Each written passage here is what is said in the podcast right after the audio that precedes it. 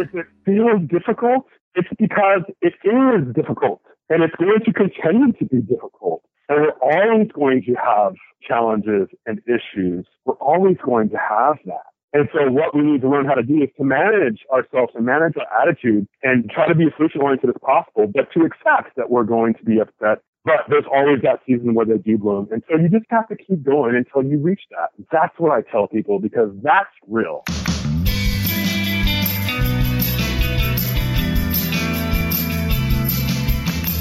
Welcome to Starve the Doubts. I'm your host, Jared Easley. Join us today. Hey, it's Jody Mayberry. What's up, Jody? Oh, Jared, it's always good to join you on Starve the Doubts.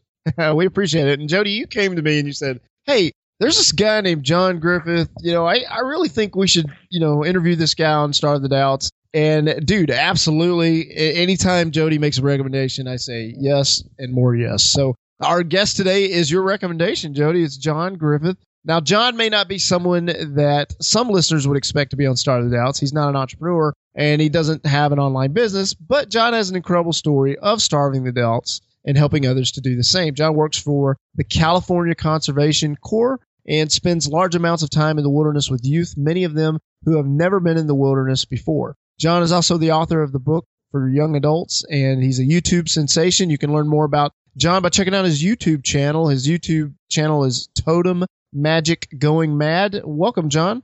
Welcome. Yes, yes, yes. Thank you. Sorry. I was caught up in that. That was a good introduction. Thank you. I'm glad to be here. All right. Now, John, we have a question we typically ask most new guests, and it, okay. it hasn't come up on the show recently, and, and so it's kind of nice to bring it back. Uh, but this is a show uh, where we've asked this question many, many times. So you get the privilege of answering the question that kind of kicked off our show for many, many years. Or many, many episodes. So this question is, what is the best concert that you have ever been to? Wow, that is not a question I was expecting.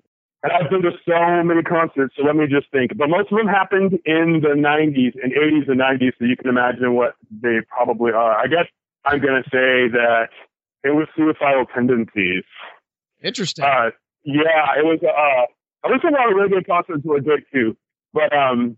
Suicidal Tendencies band, it's, you know, it was a rock band from the eighties, early nineties. I mean, they're still around. They still have a really big fan base. I haven't listened to them in years. But what made their concert so incredibly cool was the lead singer came down off stage and walked through the crowd for hours while another band was playing. And he did this before and after his band went up. There was like three bands playing. And he shook hands with everybody. He stopped and talked to us. And it was like really thrilling because some of the people I went with were huge fans. And I just loved how he got so personal. And uh, I guess that made it my favorite concert. And I'll say this for the record, John. We've done a lot of episodes of this show over the last three years, and no one has ever said Suicidal Tendencies for that an- the answer to that question. So well played. Right on. Well, John, we have to start with the video that went viral, the thing that people have seen you on, or if they've heard of you, it's probably connected to this video. Tell us the situation surrounding the video and what happened after you posted it on YouTube. Well, you know, it's kind of interesting you, you start off with this question because yesterday it was on another um, M T V show called Joking Around, and they had actually licensed the, the video for me a year ago, and I totally forgot about it, and someone said, you're on M T V again, and, and there it was. And so it was just on this week. I think it's going to keep replaying, so if anybody watches Joking Around, you'll you can see it. Otherwise, you can look it up as the, dan- the Boss Dances Like a Boss. And so, as I told Jody before, Jared, I work with eighteen to twenty-five-year-olds in the California Conservation Corps, and a lot of them are from urban areas. It's very, very diverse, but we have a lot of core members who come in from urban areas, and it's California, so we have a very, very, very diverse group of young people, you know, first generation, immigrants, black, white, every kind of religion, very, very diverse. And so as a supervisor, I just don't lead them in projects like responding to wildfires or floods or building trails or doing salmon habitat restoration. I'm also helping them deal with the program as a whole. The C C C is a program, the State Youth Workforce Development Program. And so educational requirements after work are a huge part of our program. And just developing as a person and as a citizen is a huge part of our program. You know, they volunteer all the time. They're trying to earn scholarships. They live on residential campuses, most of them. So there's a lot of different issues that I help them navigate. And so I need to connect with them. I need them to trust me as soon as possible. I need them to feel comfortable talking to me. we need to establish a relationship as quickly as possible so that we can work on a lot of these really tough challenges that they're going to face in our program. So I've been really creative about that, and I've definitely like reached back into my childhood to pull out some things that I think would be relevant to connect to youth. And you know, one of the things that's really fun to connect other humans with is dancing. So whenever I get new people on my crew, especially core members that are from urban areas where dance culture seems to be, you know, thriving a little bit better than in the other cultures, like rural cultures. So um, every once in a while, when we go on these spikes where we stay out in the wilderness for like eight days at a time, and we're there sitting on the fire at night, sometimes I'll put on music and dance with them, and it blows their mind and makes them feel comfortable with me. They get to laugh at me because I'm this big, hairy, overweight white dude busting out these moves that you would expect from a twenty-year-old, you know, guy from the city. And uh, it, it helps us go through barriers really fast and connect so we can work on deeper issues. And one time, one of these sessions was caught on video, and I uploaded it to my YouTube. And so I uploaded that video, but only after they told me that I really needed to, because I saw it, and I was going to delete it on the camera. You know, I was like, oh, no one needs to see a fat white boy, you know, dancing like this. You know, I had my cowboy hat on. It's like, no one needs to see this. And the two other guys in the video, Antoine McCoy and Leonard Patton, they were like, no, put it on YouTube, because this is going to, we want our moms to see it at least. And I was new to social media. In fact, my core members set up my Facebook and my YouTube accounts for me originally, because they wanted their friends and their families to see the work, the really cool work that we were doing, the really cool places where we were going. So I said, all right, tell your mom, they got two weeks to see this video, and I'm taking it off YouTube because it embarrasses me. And I put it up there, and right away people were like, I love this. And I'm sending this to my friend. And I was like, okay, all right, well. And then I got started getting emails from professors, and they were saying, this is a great example of cultural competency. Can I share it with my class? And that's when I started to realize the value. And that's when I saw it, like, outside of my, like, insecurities, and saw it for what it was. It was beautiful. This is something that I always do with core members. And this was, like, you know, a phenomenon that always brought us together, where I broke a stereotype. And so they didn't feel like they had to live or fit into some kind of social norm or stereotype. We could just be us. We could just be real. And I think that's why the video took off the way it did.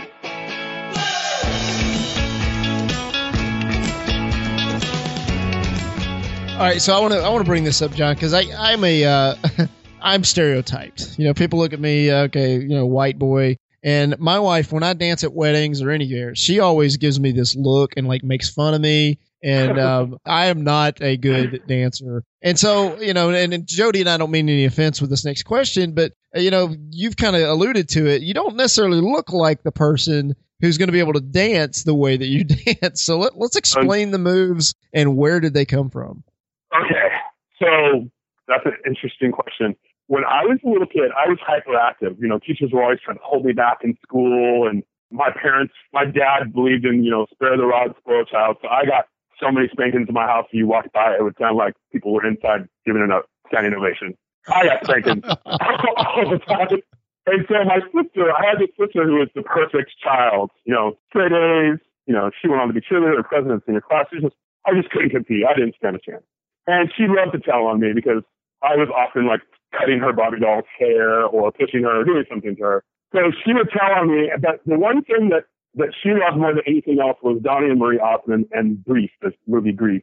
But it's really hard to pretend like you're the, you know, the, the female star of the show if you don't have like a male counterpart. And so we started trading "Don't Tell on Me" for dancing partners.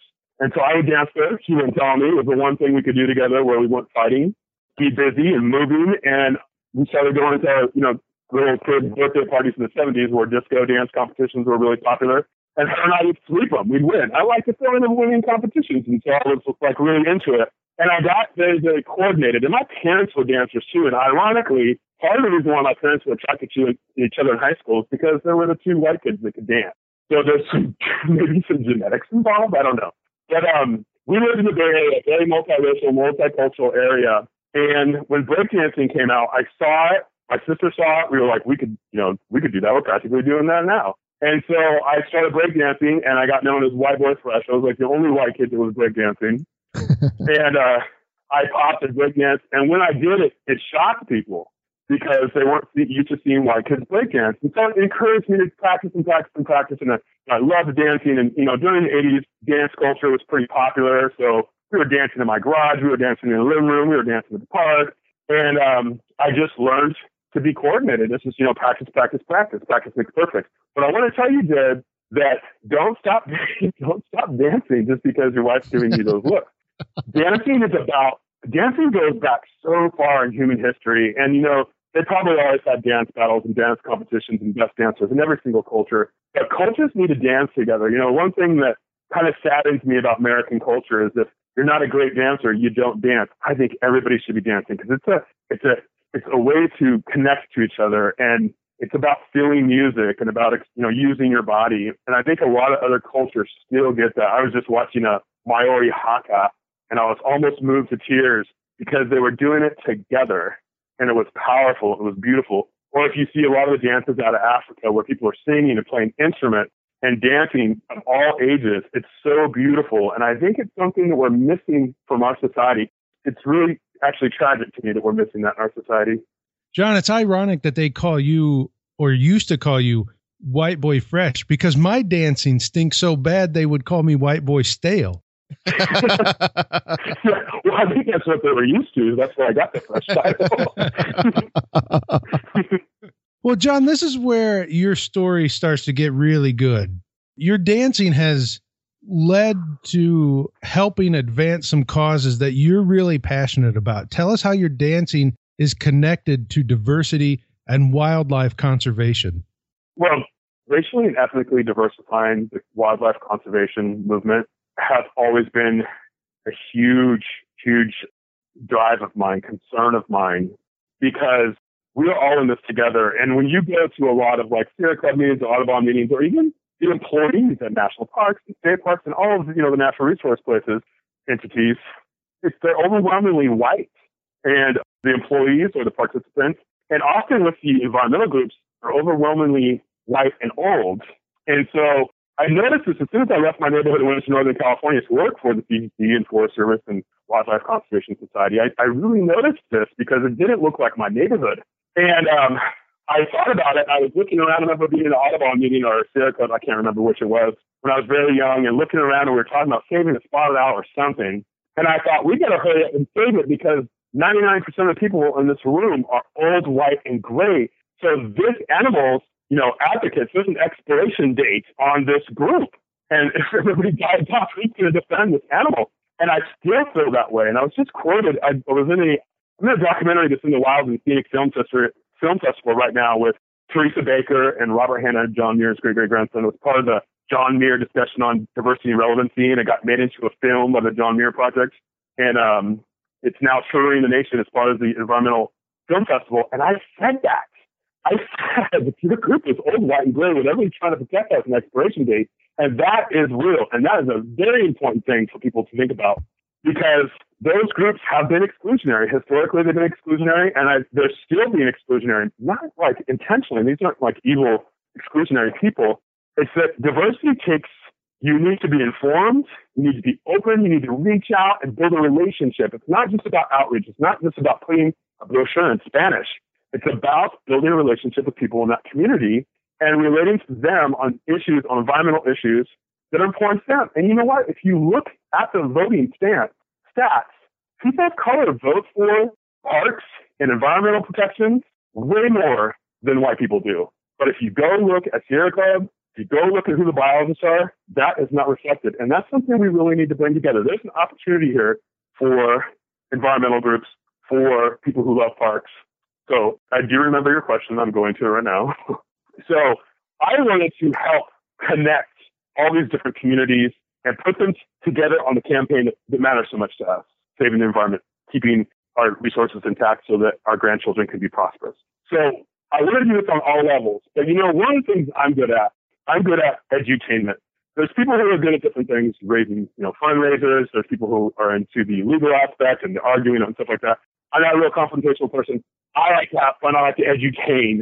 So one of the things that I've been doing is trying to incorporate all kinds of different communities with things we can come together and have fun while increasing our awareness about meaningful things.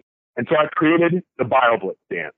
The BioBlitz Dance, Rumat from Outdoor Afro, her and I have had a very long and, and awesome relationship, partnership, and where she helps create opportunities for the youth. And I've helped like raised awareness that her group, Outdoor Afro, exists. And Outdoor Afro slogans where Black people in nature meet. She's a wonderful person. She's a mentor. She's a good friend. And um, she invited me to come participate in the National Geographic BioBlitz event. Now, National, well, if you've heard Jody's interview with John Griffith, he talks about how the centennial anniversary in twenty sixteen, the hundred-year anniversary of, of national parks, how they try to create this huge umbrella to encompass lots of partnerships and move forward to celebrate parks together. You know, the Find Your Park campaign and stuff like that. So one of those partnerships was with National Geographic. So National Geographic did a BioBlitz event in ten different parks in the ten years preceding the centennial anniversary. And what that is, is people come together, volunteer groups, classes, families. They team up with a scientist, a volunteer scientist, and they go do a species inventory in that park. So in twenty fourteen, it was Golden Gate Park, and so people teamed up to be scientists, a bunch of, you know, school groups and stuff. And they went out, there's this little iNaturalist app that helps you take inventory. You take a picture of something you find, and it uploads it to the California Academy of Sciences database, and then biologists can use that information to map uh, wildlife trends. Really cool citizen science program. But accompanying the BioBlitz event is the Biodiversity Festival, and that's where I came in. So I helped Lou find some people that would be relevant to a Bay Area audience. The Bay Area is very, very, very, very diverse. And so the people we invited were very, very, very diverse. And a lot of them were hip-hop artists. So I thought my job was done when I recommended Tom McFadden and Astral Season. And she insisted that I participate. So I didn't know what to do. And so I took it to my core members, my crew. We talked about it. I created a dance. We talked about the C C. We did a, the BioBlitz dance, which has three core moves and then a freestyle move. And we did that on stage, but before we did it on stage, we had a YouTube video, and lots of people saw it. So when we got to the BioBlitz event, all these kids came on stage, and they did it with us. We totally didn't anticipate that. It was wonderful. It's on video. That video is on my um, channel. It's titled Unexpected Awesomeness. And um, and since then, the BioBlitz dance have gone worldwide. There's sixty BioBlitz dance video responses from all around the world, two from Africa, Romania, New Zealand, all kinds of different national parks. And now we have a Find Your Park BioBlitz Dance Challenge where you can challenge other national parks or city parks or state parks or wildlife refuges. We have a couple people from wildlife refuges. And you challenge other conservation groups or whatever, and you do the BioBlitz Dance, and then they do the BioBlitz Dance back and they challenge someone else. And if someone participates in that, there's all kinds of instructional videos on my YouTube. Just make sure the BioBlitz Dance has one rule. It must be done outdoors. The other thing is, it must include the three original moves, or it's not the BioBlitz dance. Don't call it the BioBlitz dance unless it has the three original moves. And just as a summary on this is BioBlitz dance is a celebration of the outdoors, of diversity in the conservation movement, and the centennial anniversary of the National Park Service.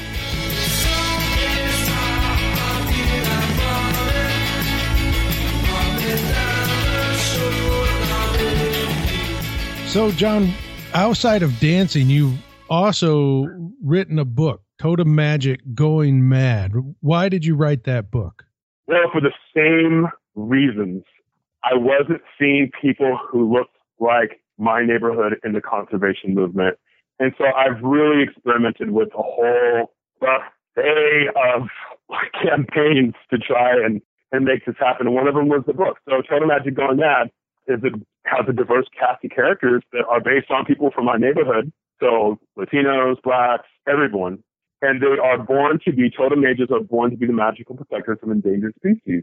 And so it's a book, it's the story of Volchi, who wasn't actually born to be the protector of endangered species. He was born to be the protector of a relatively common species, which makes him an anomaly, and actually a grim anomaly, a grim phenomena, because all the other totem mages are like, oh no, this must mean the end of the world, because he was born to protect an animal that's not endangered, which means we're all endangered. And instead of going into evolutionary mode about this, they ended up picking on him and bullying him. And he, like a lot of the totem mages, have characteristics of their animal, and he's the magical protector of the turkey vulture. And so he's bald, he's unattractive. When he gets scared, he throws up on things. And so even among non-magical people who don't know he's a totem mage, he's picked on by them too because he's he's ugly. So I wrote that book, and I've donated all the money to groups that are promoting diversity in the conservation movement and wildlife care centers. All right. So, John, this podcast is called Starve the Doubts, and that's something that you've certainly done Tell us, let's go back a little bit. You talked earlier about uh, when you were younger. I want to go back to that just for a moment. Tell us a bit about your younger days and how you broke free from the path that you were on. Are you talking about when I started going bad? I um, Breaking Bad. No, no meth labs, but yeah, you get the point. Yeah, well, actually, there were meth labs. I I was an angry young man. I had some personal issues. But, you know, I had some father issues. I'm sure that no one who's listening to this can relate. I had some father issues. My dad was a cop and very, very religious and under tons of stress and was doing the best he could with what he was taught to do, which wasn't enough for a kid like me who was hyperactive and wanted to know why and was always questioning. So we just clashed and clashed and clashed. And so part of my, you know, I had eleven-year-old consciousness, eleven-year-old, twelve-year-old angry consciousness. And so part of my way of getting back at my father and being a rebellious mad kid was to do things that he didn't want me to do. And that included smoking cigarettes, doing drugs, fighting, all that kind of stuff. And I was just not, I didn't have a developed enough worldview to realize that that was just destroying me. So by the time I was fourteen, I was doing every drug that I could, that was available to me, and mostly methamphetamines, and became addicted and ended up dropping out of school and getting kicked out of my house a couple times, fifteen the first time, and then they let me back in, and then sixteen. And I was doing meth pretty much every day when I was seventeen years old. And I had some horrible experiences around being a homeless drug addict teenager, as you can imagine. And I loved the outdoors. I'd always loved the outdoors. My grandparents, my mom had like instilled that love and passion for the outdoors in me. And I just wanted to leave the city. I knew a lot of my problems were tied to where I lived because of the availability of all these bad things. And that's what I had, you know, made connections with. So I heard about the C C C. A, a guy in my school named Ronnie Rickoff told me about the California Conservation Corps, and he also had a problem, and he was trying to get away from it. And I, and I realized I needed to get away from it. So I joined the C C C, and when I got to the California Conservation Corps as an eighteen-year-old, a couple of the um, supervisors there said, "Hey, look at you. You're a meth head. If you're going to stay in this program, you got to go to N A." And I was like tweaking out. I was on meth when I arrived. And I was like, no, no. And they're like, "Look, we can tell. You got to get clean. If you want to do this program, you got to go to N A." So they put me in N A. It's funny that one of the people who did this, she was a, she was a supervisor at the time. She's now the regional director. But they helped guide me into Narcotics Anonymous, and I got drug-free in the C C C, and I got my G E D, and I got experience that led me to the Forest Service. And it was a complete catalyst to turn my life around, the California Conservation Corps, and just getting out of my element. And they took me to this residential center that was, you know, three hundred miles away from my hometown. And I made a complete turnaround and have been rebuilding my life through my twenties. And, um, and I have a good relationship with my parents now. And, um, I am totally grateful and owe every bit of my success to the California Conservation Corps.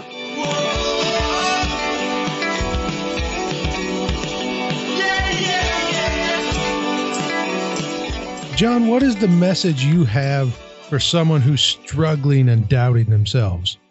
I have a lot of messages. Let me let me see if I can prioritize. You know, sometimes I, I don't like to sugarcoat things, and so like I think one of the things that's important to do is to realize that people who are, are struggling with self-doubt and stuff, they've grown up in a society where Disney has a happy ending for every one of their shows, and I think and the fairy tales too, a lot of the fairy tales, and so we kind of put that model up, you know, because we're such this like media influenced people. That's the model that we think life is supposed to be. But it's completely unrealistic. And I think that has a lot to do with why a lot of us have anxiety, self-esteem, and depression, is because we're modeling our lives based on Hollywood, which always has a happy ending. And so we beat ourselves up for not having a happy ending. So one of the things that I tell people, because I deal with, I'm not a psychologist and I'm not a trained counselor, but one of the things that I tell like my core members is, if it feels difficult, it's because it is difficult. And it's going to continue to be difficult. And we're always going to have challenges and issues. We're always going to have that. And so what we need to learn how to do is to manage ourselves and manage our attitude and try to be as solution-oriented as possible, but to accept that we're going to be upset. You know, it's like flowers don't bloom year-round. Neither are you. But there's always that season where they do bloom. And so you just have to keep going until you reach that. That's what I tell people, because that's real. Oh, well said. Uh, John, who is doing something that interests you? Oh, there's so many people. Jody does stuff that interests me. I love those interviews. I love people who are trying to connect youth to opportunities. I love people who are trying to raise the awareness of society, like talking about diversity and promoting diversity in the conservation movement. We are trying to make sure that we are all understanding each other and resolving things in a peaceful way. Rumat from Outdoor Afro definitely does things I'm interested in. Teresa Baker from African American National Park Experience, and her just getting a message out about the very, very important role that Black people have had in the outdoors movement historically, national parks like the Buffalo Soldiers, you know, being the first like rangers and trail workers and of um, of Yosemite and Sequoia, and I believe Kings too. So I love this kind of work, and Jose Gonzalez from Latino Outdoors. I really like the people who are advocating for wildlife and people who are volunteers at wildlife rehab centers where they're taking care of the individual animal instead of like the broader like habitat scheme. There's people who volunteer to go on and feed baby birds or take care of injured raccoons. The compassion that they have, the empathy and compassion that they have just like overwhelms me when I go to, you know, I visit the Wildlife Care Center and, and volunteer locally. And just those people who have so much compassion and are acting on it, just I love those people. Those are the people who are doing stuff that I'm totally interested in, just compassionate, empathetic people who have dedicated their lives to helping others, the environment, non-human animals. Well, Jared, I'll tell you now, I didn't plant that seed with John to give me a plug. So, John, as as we finish up here, how can people connect with you online? I encourage people to visit my YouTube channel, and I, you know, apologize that I don't have great quality of, of videos. I'm learning video editing software right now. I just partnered with Broadband T V, and they're helping me out. They're giving me lots of tools, and I'm learning those tools. So the quality of videos is going to increase. Right now, you can see a lot of what I just talked about. You can see that reflected in the video. So my YouTube channel, you can just put in John Griffith, and it will come up with me wearing a yellow hard hat. Or you can put in the name of my book, Totem Magic Going Mad, which is also on Amazon if anybody wants to buy that. And Facebook, um, I have a Totem Magic Going Mad Facebook page, which I don't interact with very much anymore because Facebook changed their algorithm. So unless you're filthy rich, people don't see what you put out on your fan page. So my personal page, John Griffith, I get a lot of friends requests, and I don't accept them all, but if someone says, if they send me an email that says, Stars of Doubt or Park Leaders, I will definitely friend them. And that's a good way. I'm pretty active on Facebook and Twitter. I'm at Totem Magic, and I'm getting ready to start an Instagram page. It'll probably just be like John Griffith or John Griffith Nature and Dance. And those are the ways that people can connect with me. Love it. Hey, John, we always give our guests the opportunity to have a final thought. So do you have any final thoughts for the listeners? Yeah, I would invite the listeners, if you know anyone who's eighteen twenty-five who's looking for an opportunity to help their community, get money for scholarships, or just need some job skills, to look into a Corps program.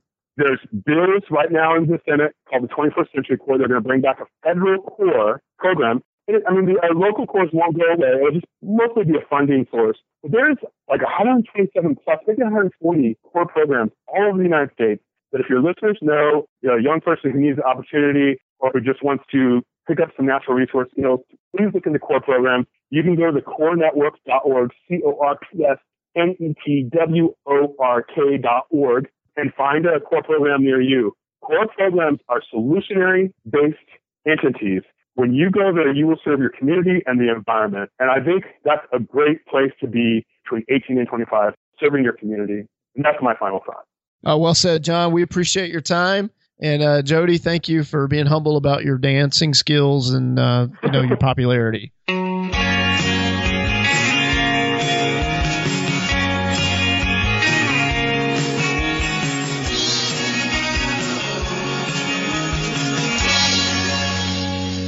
I wanted to help connect all these different communities and put them together on the campaign that matters so much to us, saving the environment, keeping our resources intact so that our grandchildren can be prosperous.